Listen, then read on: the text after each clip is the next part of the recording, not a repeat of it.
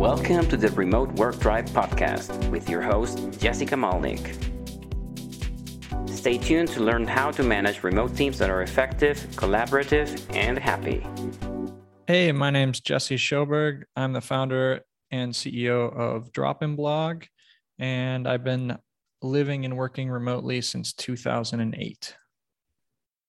Awesome. Welcome to the pod. Can you tell um, everyone like maybe a little bit more about DropInBlog and what inspired you to start your company? Uh, sure. DropInBlog is a headless blogging platform. Uh, the easiest way to explain it is if you'd like to put a blog on any website that was not built in WordPress, you can usually use us. So that means maybe you're using Thinkific or Shopify or even something like Leadpages or Carrd. Our product drops in to those existing platforms and allows you to add a blogging system into them without running a whole WordPress install on a subdomain and managing two themes and that kind of stuff. Awesome. What that's such a niche and also such a big problem um, as a content marketer.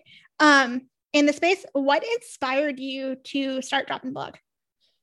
Well, uh, we used to have an agency and uh, for many years, and it was the agency customers. We were building static sites like way back, actually before WordPress became kind of the the basis for most uh, web development clients.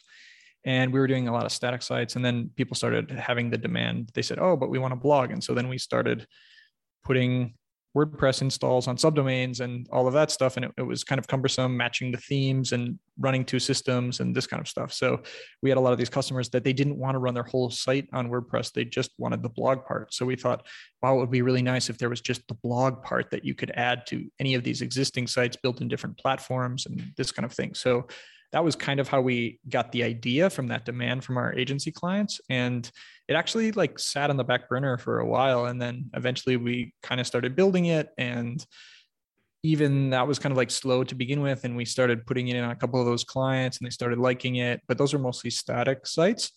And it wasn't till a bit later that all these builders and this kind of no code revolution started where we fit right into all of those builders and kind of saw the big opportunity there. Yeah. You said something really interesting there, which was this was like it started off small and wasn't even your first product. Um, I know from kind of previous conversations we've had in the past that you've launched several other products um, in the past um, while running your agency. What was kind of the shift when you decided that hey, this that DropInBlog was actually you know going to be the thing that actually you know, and you wanted to go a little bit more all in with it? Well, it started making money. I mean, we, we had at the time, I think we had four projects running and they were all making about $2,000 a month each. And we were having trouble even like breaking that ceiling on any of them. We were kind of whittling away at all of them. And I used to have this dream that I was going to have like six SaaS products that all made like 10, 20 grand a month. And then we'd have this very stable, diversified portfolio or whatever. But it was just kind of going really slow and none of them were really picking up. And we are having trouble finding market fit. And, you know, maybe part of the argument was they weren't the best products, or part of the argument might be that we weren't focused enough on one. You know, it was kind of both, I think. But then eventually, DropInBlog started to get a little bit more traction. And then kind of at that same time when it, it started bumping up in MRR a bit. And then we started doing some research on like who are these signups and what's going on. And that's where we saw that it was all the builders. So it was wasn't the static site owners as much as it was the builders. So all of a sudden we started seeing signups from Webflow and uh, Kartra and Duda and all kinds of these builders. And then we thought, oh, wow, now we actually have an audience to market to because we can market to the audiences of all of those builders. And that's where we kind of saw the light and said, oh, wow, there's actually like a huge audience here that we feel like now we have a way to get to them. And that's when it kind of clicked. And we then spent about a year like selling our, our other products and kind of winding down the agency and these kind of things and then using that to kind of runway us a little bit on going hard on DropInBlog yeah that's awesome what were some of the like biggest mindset shifts that you had to have going from like leading a team in your agency to suddenly, you know, leading a team for a SaaS product?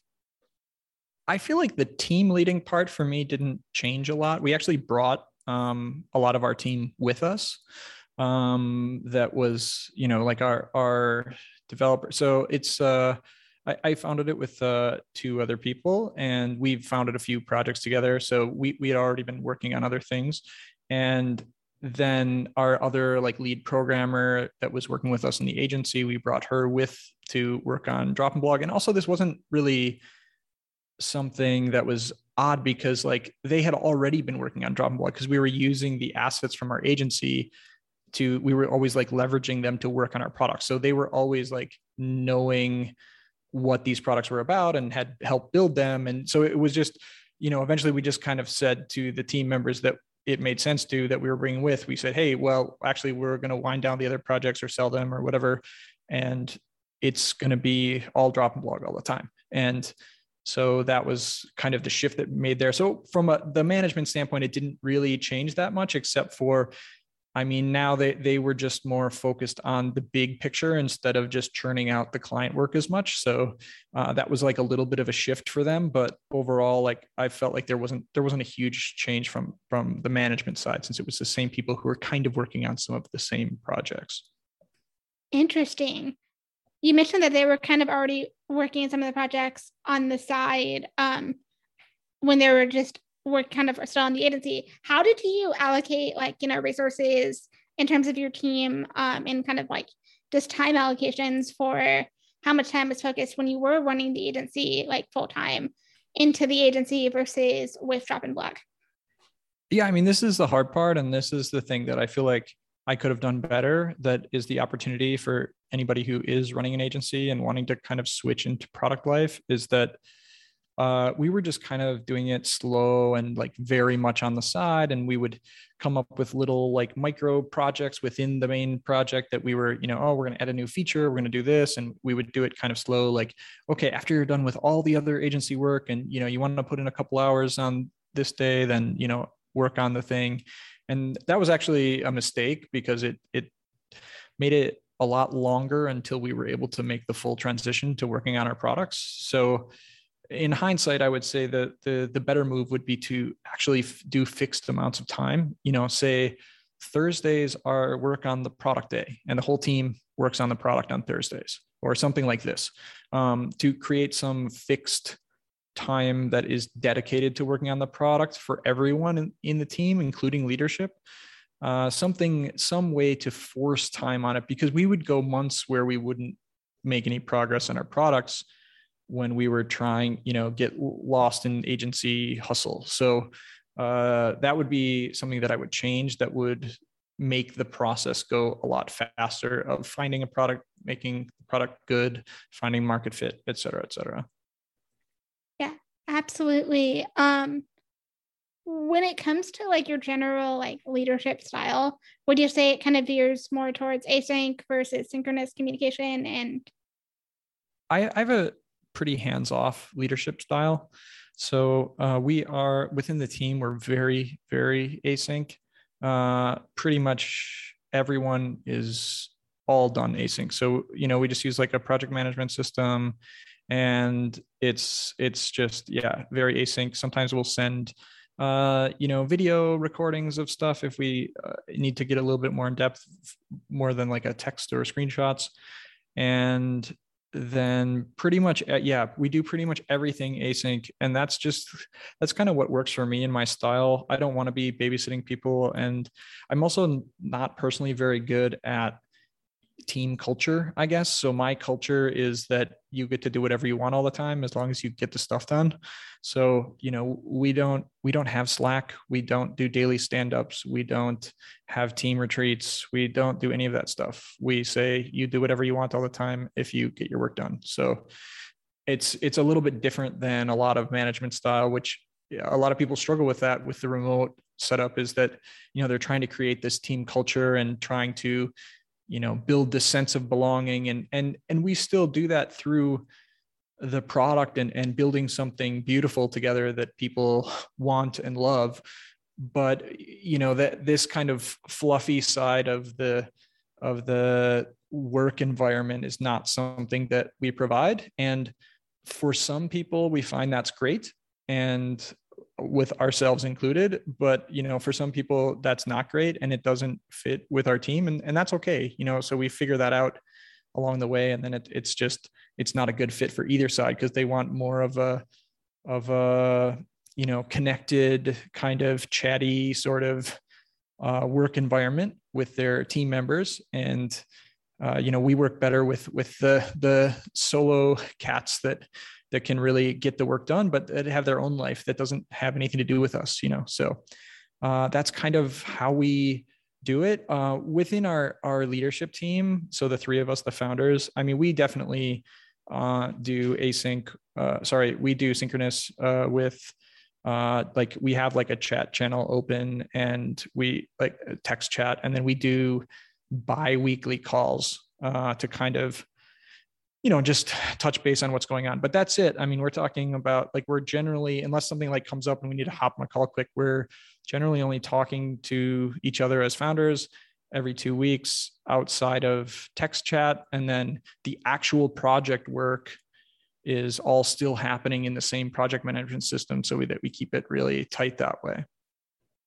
Okay. I have a couple of follow-on questions to what you just said. Um, the first one is um, i think like what you mentioned about how like you almost don't have a culture but in a lot of ways what you're describing is actually in fact part of the culture and that's going to be a big draw for some people and not a big draw for others what kind of guidelines or kind of like mental models or like frameworks do you have for like when you need to go hire another developer, hire somebody on your team? Um, what are things that you look for to figure out if they are potentially going to be a good fit for the culture you've built? I think uh, when, you know, if I send them a task and they are able to complete it without tons of handholding, or more importantly, complete it by you know asking poignant questions and and then then getting it solved versus coming back to me three days later and saying oh well i couldn't figure it out. Like can we have a call and like work through it versus replying to me immediately and saying oh i i don't understand this particular part. Can you explain that further and so i, I feel like you kind of figure that out pretty quickly um, but some of it it's just it, it's hard to you, you can't put this on a job application you kind of just have to test people out and see how it goes. And when I hire, I usually test people for a little while and even just one or two tasks can usually get a feel for if it's a fit. Um, also, I find uh, for our culture, hiring from Eastern Europe is a good fit for us because Eastern Europeans have a little bit more of a culture that fits in with that concept. Uh, so you know I, I, don't i don't hear about the sick dog and the this and that every day. It's just like here's the work and and you know i have my life and you have yours and we move on. Like that's more of the culture that we get from hiring people in that area. So we tend to focus on that a little bit as a shortcut. That's uh, super interesting um, what are some of the questions that you maybe are asking candidates um, in addition to doing these kind of test projects honestly, I'm not very good at interviewing people. I find that my intuitions of interviewing people uh, has little um, connection to whether they end up working out for us. So, so if I when I used to do like regular interviews, and then I, I think like, oh yeah, this guy's good, and and he's going to be a good fit for what we're doing, and then it it ends up not being a good fit. Or vice versa, I'll have a video call with someone who like I think is just just totally awkward and doesn't work at all with like my personality or something. But then I realized like that actually has nothing to do with what I'm actually talking about earlier with the culture of our company. So a lot of times actually I don't even do I don't even interview people like live. Like I don't do a Zoom call. I just say, "Hey, here try that try this. You know, can you uh you know, oh, you're you're a copyright editor, you know, here edit these four articles and show me what changes you made." and that's it and then it's like oh did you do it because that's how that's how our our, our work is going to be and our flow is going to be in the future anyway so um, yeah I, I think maybe because i'm not good at it or or i'm not sure or maybe i don't know what questions to ask but yeah, for me, it, I've just found it easier that if you know we're hiring a new CSS coder or something, I just I'll hire like three people from the job application and I'll send them all three the same exact task. And then I'll say like, how many hours did you put in on it and show me the results. And then, you know, you get a bunch of data points very quickly. How many days, not hours of like actual clock time, but like how many days from when I asked them to do the task to when it got completed? How long was that? How many hours did they clock? How much do they charge per hour or whatever?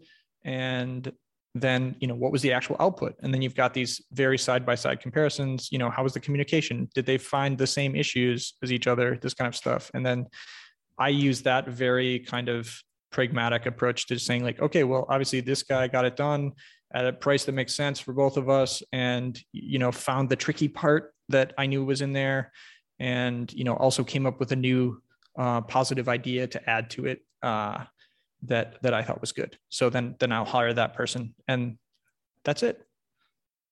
Yeah. That makes a ton of sense. Um going back to what you were saying earlier on about in addition to kind of the team about you like get, getting on calls with your co-founders. Um, can you tell me a little bit more about how you started working with your co-founders?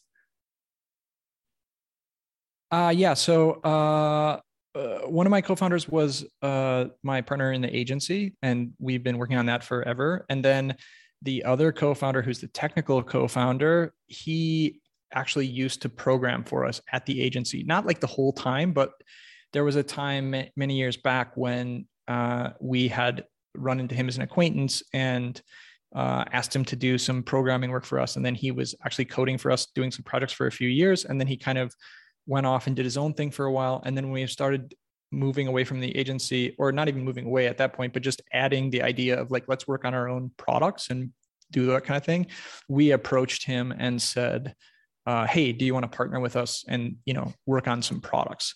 And we kind of already knew what our workflow was like because we'd been working together in the past on other projects, and that helped us kind of move into the partnership that you know eventually grew into many projects that we'd worked on together, and then eventually DropInBlog being the core uh, focus for for all three of us. So not not the most repeatable uh, uh, thing, but but I do say you know look look into your previous business relationships because then you kind of already know what the flow is like.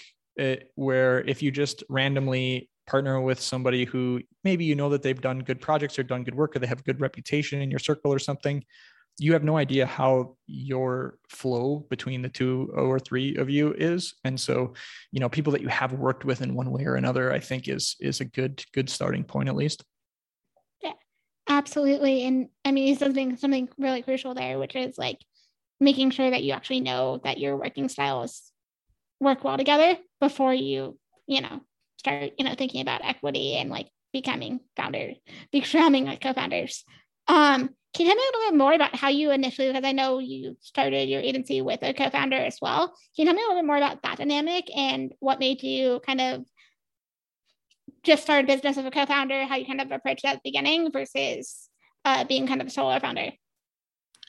Yeah, well, um, my original co-founder, uh, we used to be married, and so that was like a natural, uh, I guess, partnership. And so I actually started as a solo founder, and then as like my business got more successful, then she kind of came on and started you know finding her role and her tasks and, this kind of stuff so then uh, eventually like you know she kind of like honed in her skill set as i honed in mine and we kind of found our our sides of the business and then as we started moving into products she kind of started moving more into operations and i was uh, more in the like visionary uh, kind of role as well as some of the technical side. And it, it was kind of a slow organic sort of uh, thing. So again not super repeatable but uh, yeah that's that's how it happened.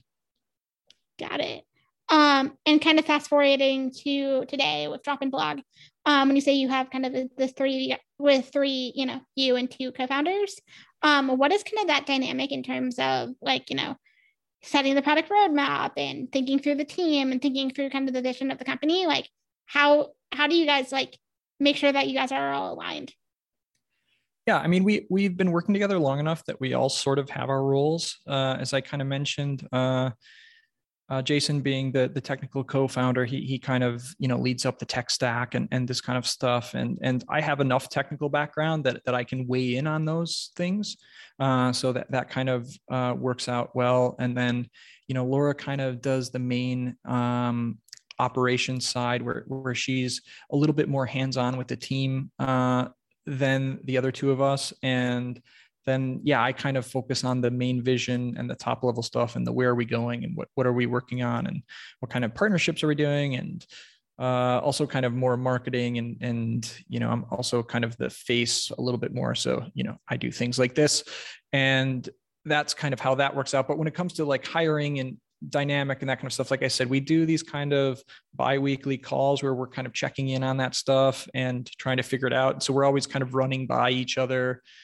you know different things. So but for example you know jason running the tech side he'll say you know oh we, we want to hire like a javascript person to work on this or something and then you know we'll kind of he'll kind of bounce that off of us but then you know when when all of that kind of actually comes through then you know he would be the one managing the, the technical person and and this kind of stuff. So uh, we're, we're always kind of just bouncing the ideas sort of off each other but i guess we've been doing it long enough that we all kind of know where where we fit in and and w- where our strengths are and we all kind of try to lean on each other's strengths and luckily we just have a pretty good dynamic where we're all kind of working uh, I guess like on the things that we we know that that we fit in well in the org. And so uh, yeah, but when it comes to the vision, I mean, it's it's I'm usually kind of trying to guide the ship and and kind of do the high level stuff and kind of figure out you know where where's our where's our like three year like 10x like opportunities and how can we kind of get toward that and this kind of thing? Uh, so we, we all kind of have our have our our role and it and it sort of works itself out and but we communicate a lot and just try to make sure that we're always on the same page with any uh, kind of big decisions. Yeah absolutely. Um, and i'm sure that dynamic has probably definitely evolved from going from an agency predominantly an agency to a SaaS product um, like what you have with DropInBlog. Did you kind of find that like, and obviously you can't speak for your co-founders here, but um, were there any sort of like, you know, what were some like what were some of the, like the most surprising aspects or most surprising like shifts that kind of like happened within that dynamic, it, or as like when it comes to like what you're when it comes to what you're building with DropInBlog? I think the main thing is that we're a whole lot happier.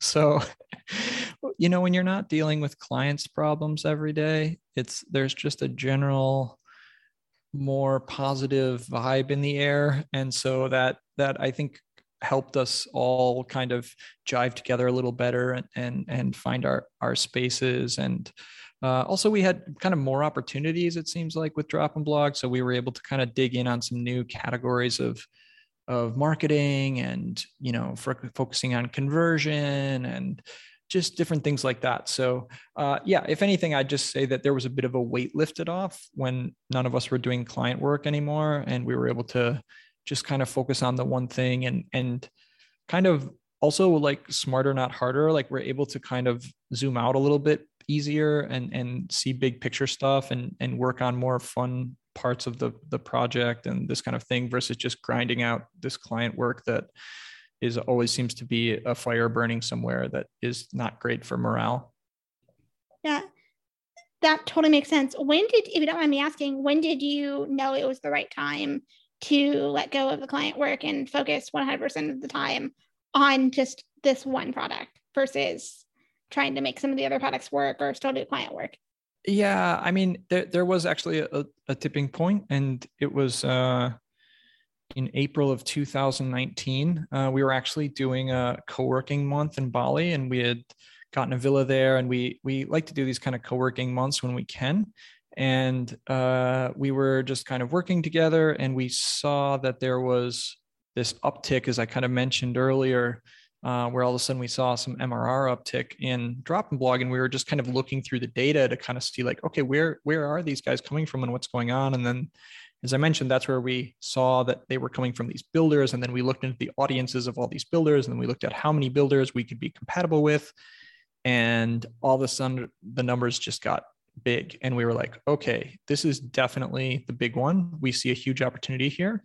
so we need to make this happen so it was it was at that point when we decided that this is going to be the thing we didn't just drop everything overnight it took time um, but we kind of slowly started putting in the puzzle pieces of how we were going to exit the agency. Uh, we actually did look to sell the agency to a couple people. We worked on a couple of deals with that that didn't end up working out.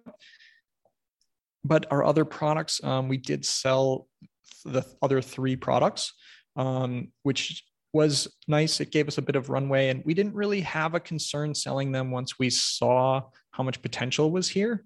And we knew that it would be better to have the runway and to really sink our teeth in on on the new product and focus there. So that's how it happened. Very cool. Um, what was the process like for go- selling some of those smaller products that you built? Yeah, so um, two of them were were kind of connected. So um, it, one of them it was like a, a lead gen uh, directory for a particular niche, and uh, and a related product in that niche. And, and we ended up uh, actually selling it to one of our listings that was getting leads from us so that they could actually have the vertical. So that was kind of a good uh, fit there. So then they were able to get their own leads through the, the, the lead gen and then they bought the related product as well. So they kind of just building this family of products that fit in with what they already had. So that's how we sold those two. And then the other product was a small SaaS product uh, that we just listed on the marketplace through Empire Flippers and sold it in about a week. So that was just a quick, like, uh, you know, it was, it was, it was at a price point that a lot of people that aren't huge yet, it would be like a good entry point for people. So uh, that was uh, that was a, a an easy one on that side. So that's how we got out of those things.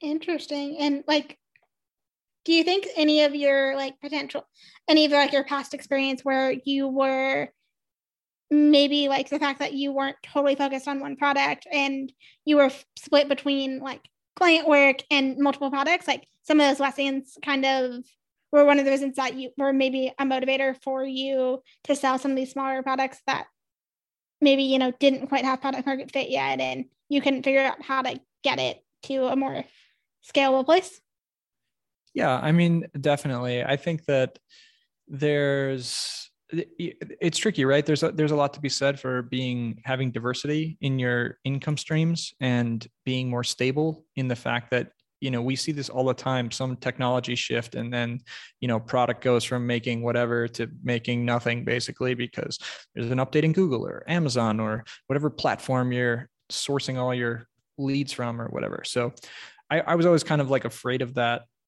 kind of scenario, which is why I was always like trying to run multiple things. Uh, so I, I don't know. I mean, it, it's obviously a lot easier now that I'm just focusing on one thing and I can really put my head into it.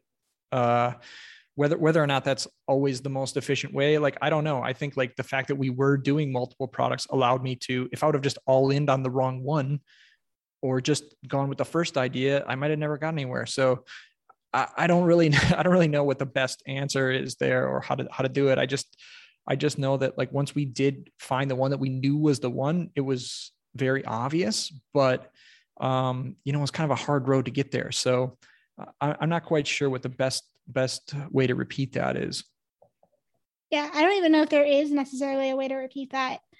And kind of the other kind of mention that you mentioned before is like when you going back to April of 2019 when you had made that decision, at least how you were like put in the building blocks like, hey, we're going in this direction. Um, you'd mentioned at that point you'd kind of done like a leadership team retreat.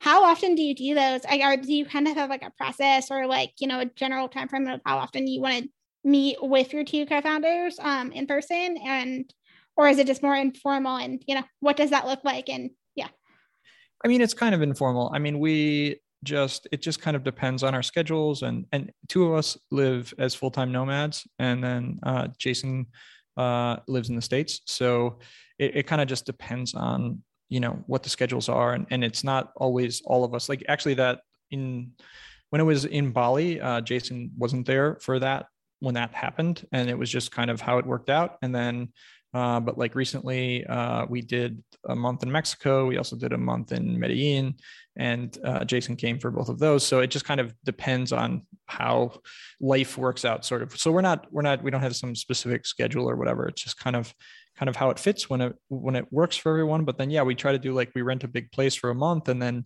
uh, you know, we don't have some special schedule or anything. It's more just, you know, having that natural face time. And a lot of it comes from it's it's because we're so efficient at our kind of async, the way that we run the actual work of our company.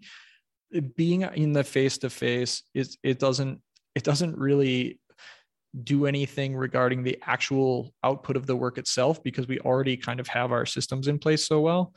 But what it does do is give us that outside time. You know, it's that coffee time in the morning on the balcony chatting about the bigger ideas and the vision and the you know walking around mexico city and getting some flautas and and kind of talking about yeah it's the bigger things that just sort of come up in these casual conversations kind of like at conferences right where a, lot of the magic happens not in the main thing. So it's it's the same deal. When we're all saddled up at the at the the table and, and doing the work that, that that's not really much different than when we're not together but it's all those extra little times that we end up having that kind of uh, where, where the the magic happens it feels like.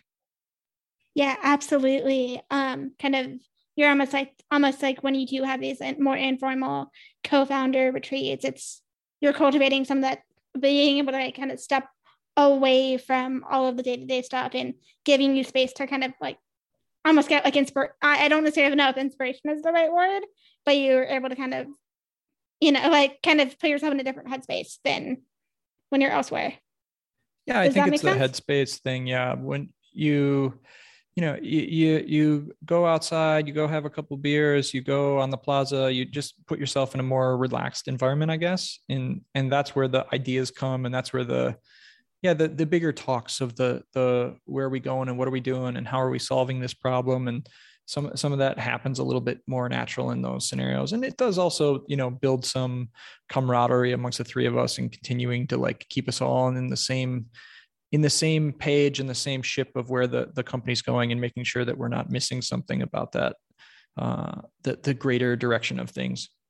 Yeah absolutely. Um, can you tell me a little bit more about how being a nomad and having been a nomad for so long has like kind of impacted just the way that you've structured the company and stru- kind of structured your own workday and stuff like that? Like maybe tell me a little bit more about that.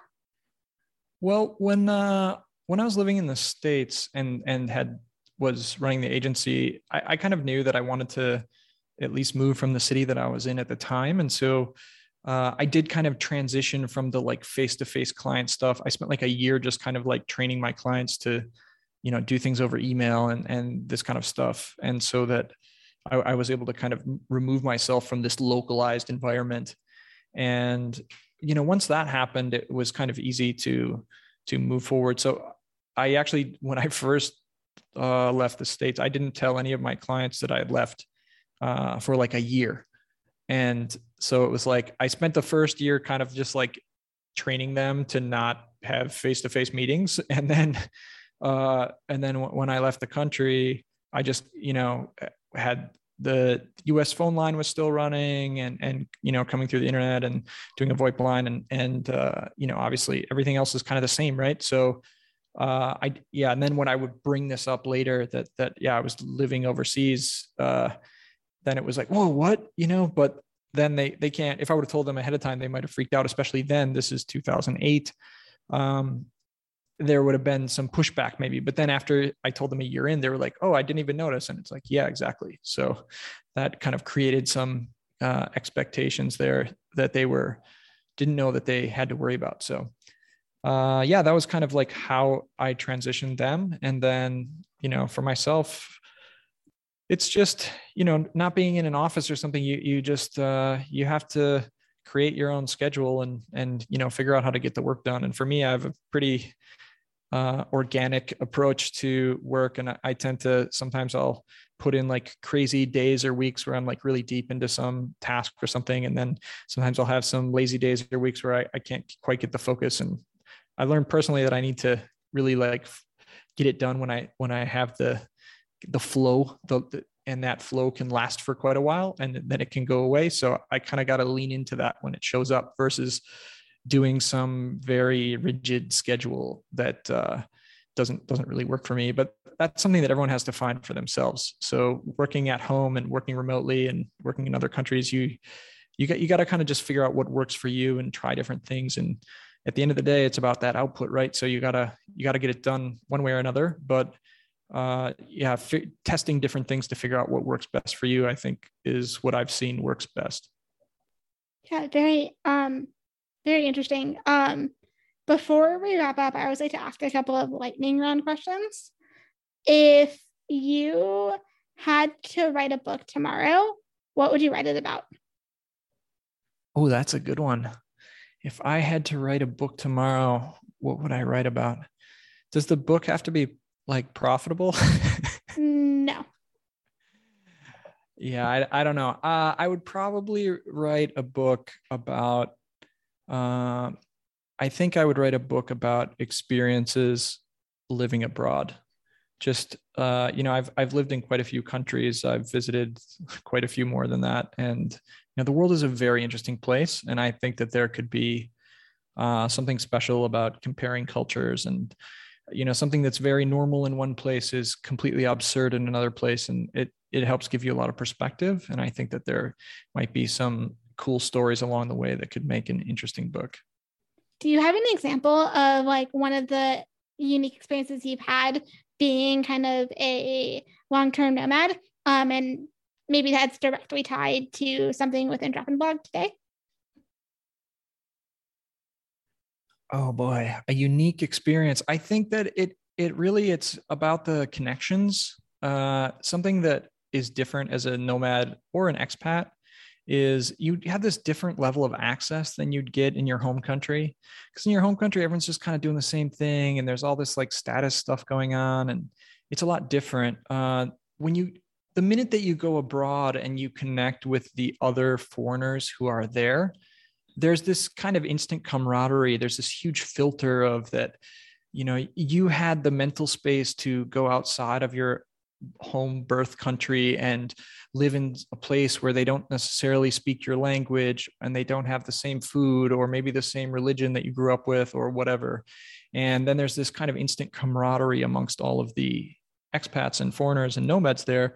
And i find that really cool in a way that yeah you have this kind of instant direct access to people bunch of people that are doing really interesting things usually most of those people are you know they're the ones who like own the businesses that uh, or do own businesses and are doing interesting things there. So you kind of have this quick access uh, to the top in those places. I mean, just uh, recently, uh, I was in uh, Puerto Vallarta in Mexico, and uh, I had a contact through one of our suppliers actually uh, or sorry one of our, our partners i guess with DropInBlog the, one of the platforms that we work with.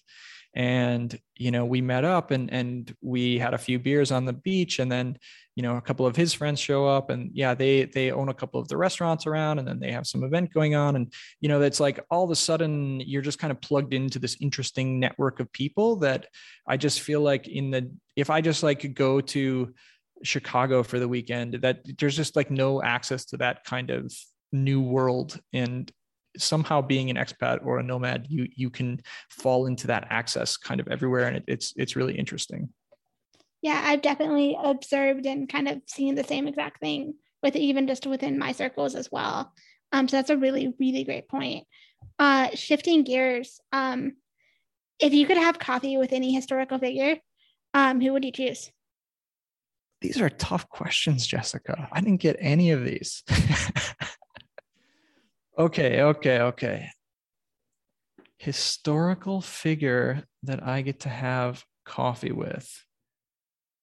I think I, I think I want to have coffee with one of the explorers that uh, that actually discovered a new place, not a new place that was, uh, you know, had other people that uh, got got invaded and taken over. But the the the explorers who were, were finding actually fresh places and and had all of the challenges of those times to deal with. So I don't have a name, but there was many of them. And uh, to you know, we have so much stuff now with Google Maps and and uh, all this tech. So so hearing hearing how they kind of managed through those those explorations, I think would be interesting.